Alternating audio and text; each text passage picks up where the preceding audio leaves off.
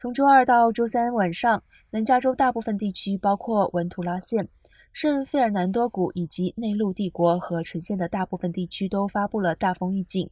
圣纳风事件将在周三达到顶峰。